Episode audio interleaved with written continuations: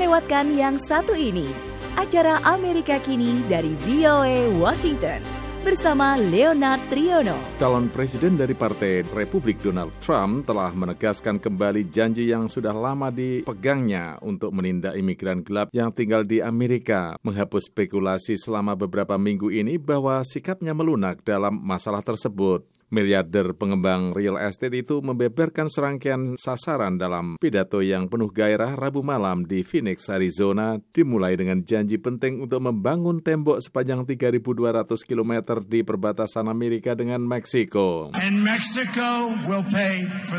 Dan Meksiko akan membayar tembok itu 100 persen. Mereka belum tahu tapi mereka akan membayar tembok itu.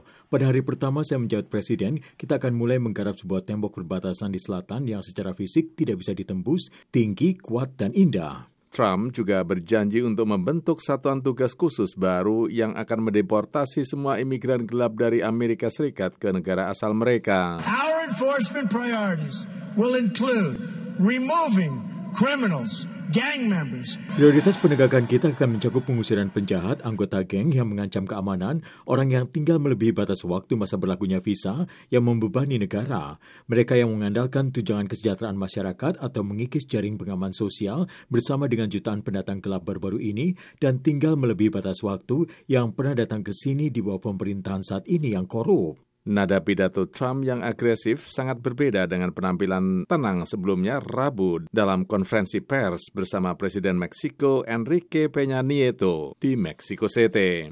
Trump mengatakan kepada wartawan bahwa ia dan Peña Nieto tidak membahas apakah Amerika atau Meksiko akan membayar tembok yang diusulkan. Namun dalam serangkaian pesan Twitter, pemimpin Meksiko itu bersikeras dia mengatakan kepada Trump bahwa negaranya tidak akan membayar pembatas itu mantan Menteri Luar Negeri Amerika Hillary Clinton lawan Trump dari Partai Demokrat dalam pemilihan Presiden November mendatang memberitahu sekelompok veteran militer hari Rabu bahwa perjalanan singkat Trump ke Meksiko tidak mencerminkan kualitas kepemimpinan yang baik oleh seorang Presiden Amerika.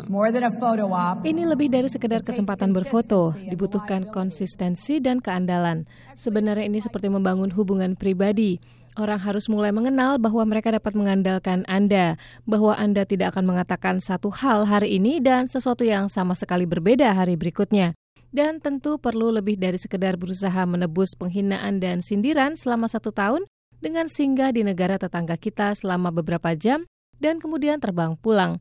Cara kerjanya bukan begitu. Trump memenangkan banyak dukungan selama berkampanye dengan retorika yang menurut penyanyi itu menyakitkan rakyat Meksiko. Trump mengatakan tetangga selatan Amerika Serikat itu mencuri pekerjaan, mengirimkan pemerkosa dan penjahat dan pembunuh ke seberang perbatasan dan tidak banyak bertindak untuk menghentikan imigran gelap. Calon Partai Republik itu juga berjanji akan mengakhiri pendanaan untuk yang disebut Kota Swaka yang melindungi imigran gelap dan membatalkan perintah eksekutif Presiden Barack Obama yang akan memungkinkan lebih dari 4 juta imigran gelap menetap di Amerika Serikat.